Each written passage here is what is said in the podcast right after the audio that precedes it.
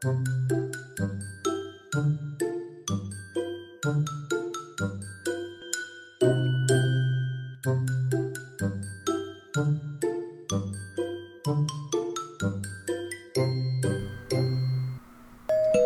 白哥们集合喽！嗨，大家好，我是伊爸，欢迎来到今天的职场小白哥生存之道。你们是不是常常投了好多家公司，但是履历却被已读不回，然后你不知道要怎么改？或者是说你之前都没有相关的实习经验，可是现在好多人都告诉你说你要投履历一定要写你之前的实习经验，可是就是没有经验要怎么写？别担心，听完这一集 podcast 之后呢，你就会对要怎么写履历有完整的认识，而且你可以直接马上现学现卖哦。你可以直接从茫茫人海中让你的履历脱颖而出。我就是为了告诉小白哥们履历要怎么写才来到这里的。等等等等，你是谁啊？哦，不好意思，我是职场小白哥新来的实习生 Alice，今天是我实习的第二天。真的好新！我的专长是社群经营，现在有在经营一个知识型的 IG 自媒体，在一个月内就成长了三千五百人。我的 IG 就是我的作品集，好棒哦！好，那为什么你会跑来说这一集呀？哦，因为我的，我觉得我履历写的蛮好的，就是我投了两家，然后我两家履历都直接通过，而且面试都是在。HR 还没有结束面试的时候，他们就提早把我录取了。哇，所以你的意思是说，你这次只有投两间公司哦？剩下都还没截止，可是我就想先来了。哦，谢谢你哦。好，那我们来欢迎 Alice。那 Alice 之后呢，也会常常出现在我们小白哥的频道。那所以接接下来呢，我们也会讨论到新鲜人要如何透过社群媒体来建立个人品牌。毕竟现在是斜杠时代啦，而且每个人其实自己就是自己的自媒体。所以想要知道的话，可以关注我们之后的职场小白哥哦。对的，谢谢伊娃。那关于写履历啊，我会在这集提到写履历前你该准备什么，在写履历的时候有什么注意事项。那写完履历之后要怎么做自我检查，还有投递出去。但是在写分享写履历的技巧前，我有点好奇。伊娃，你看了那么多的履历，有没有什么内容是你觉得很纳闷、不懂为什么要这样写？然后他们可以怎么改善呢？好，其实呢，这个问题问得很好。我们在之前就有一集是讲说，同学，你的履历写的太用力了。嗯，那一集就是那个同学的履历，他把履历当成《长恨歌》来写。他很想要表达他的所有的感情跟内心的境况，所以他就直接当作文。然后，所以我们如果大家对那一集有兴趣的话，可以再回去我们的职场小白哥来搜寻。那另外的话呢，可能有一些履历。不知道是因为海放海投还是怎样，就是他们常常都是自己写自己的。可能明明我就是真实习生，呃，真行销实习生，然后结果他抬头就给我写说他要应征媒体小编，连写都写错。对，这种写错的蛮夸张的。然后如果没有写错的话，可能另外又是他会在履历里面就直接写说。啊，他写了很多他的一些经历，可是我都看不出来跟我们这工作有什么关系。哦，如果写的不是重点的话，那你也不知道你要不要用它了。对啊，就是应该说我会想要找聪明人嘛，所以聪明怎么写履历就可以看到出来你到底聪不聪明啊。觉得被夸奖到了。好，那再来，我想要跟大家分享一下履历内容的撰写技巧有哪些。那首先呢，你履历长度一定不可以写到超过两页，因为你如果写的太多，人只只有短短几秒的时间看你的履历，他们要看的那么多，一页就够了，或是最多两页。在重点内容要有自我介绍、联络方式还有经历。自我介绍的话，我拿我自己当例子，你可以给自己写一个好棒棒又讨人喜欢的帅气的头衔，像是我有在经营自媒体，我就会写说。互动率超高、洞察人心的社群 IG 自媒体小编，我就会给自己取一个头衔，然后写在履历的最上方。那这样人资在第一眼看我的履历的时候，他就可以对我的头衔有一个初步印象，不需要看底下一大堆字就可以知道这个人是来做什么的。那联络方式当然就是你的 email 还有电话要写进去，人资才联络得到你。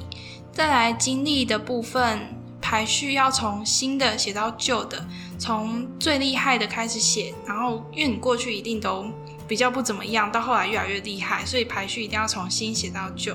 再来就是你的经历啊，不要像是写作文一样，像刚刚提到的《长恨歌》那样，用列点的或是数字去具体表达就好了。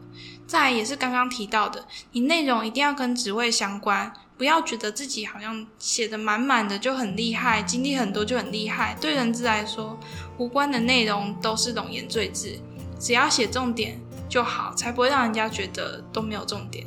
嗯，没错。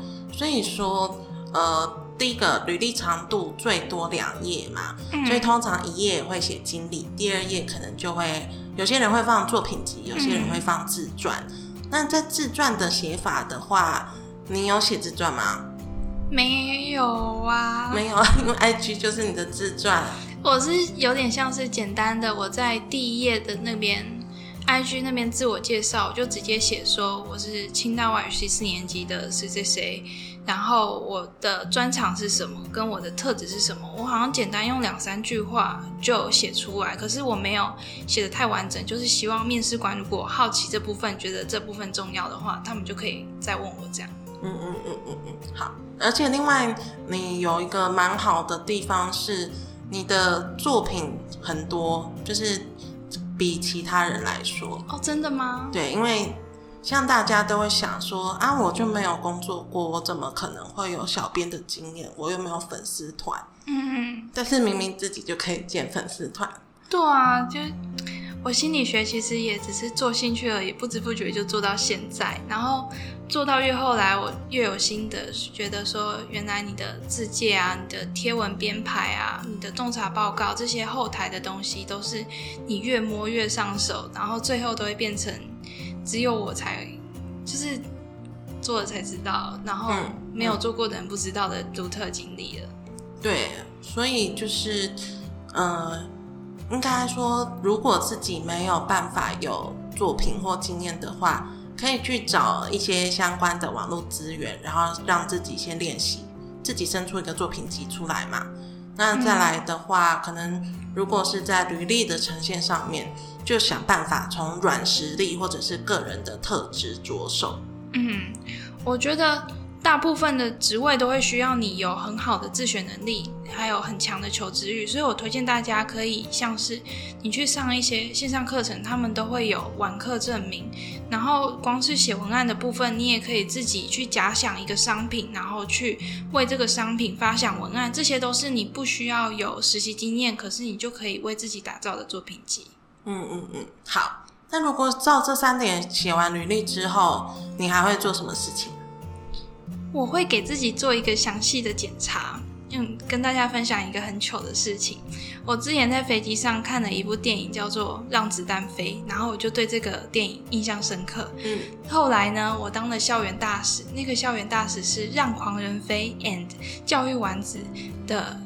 校园大使，但是我在履历上就写成让子弹飞跟教育丸子的校园大使，然后最后在面试那天，他们就问我说：“这个是你埋的梗吗？你是不是埋了一个小伏笔？”然后我才发现我自己写错了，这还蛮严重的，就是连名字都错了，超粗心的。然后还好他们就可能因为我其他专长，所以就原谅了我那一个错误。所以第一点你。检查履历的时候，一定要注意字句是不是够流畅，有没有不小心写错字。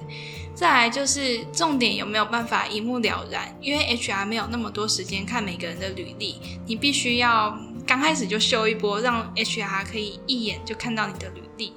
最后你要从旁观者的角度去思考，如果我是 HR 的话，为什么我要选你而不是选别人呢？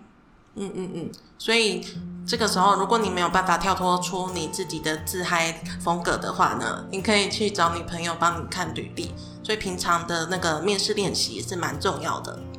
那要记得也要让他们知道说你在面试的这个职位啊，他们需要的人格特质还有需求是哪些，这样他们在帮你面试的时候，或是检查履历的时候，才可以知道说你有没有写的到位。嗯嗯嗯，好。那如果写完履历之后要丢出去，你会还会做什么事情吗？哦，因为有些公司他们收履历的方式是让你写一封信，然后档案才是夹在履历，而不是直接丢履历出去而已。大概跟大家讲一下那封信要怎么写。首先你要先自我介绍来历，像是清大外语系四年级的谁谁谁，然后我有在经营 IG 自媒体。那下一段你就可以写说为什么想要投这家公司。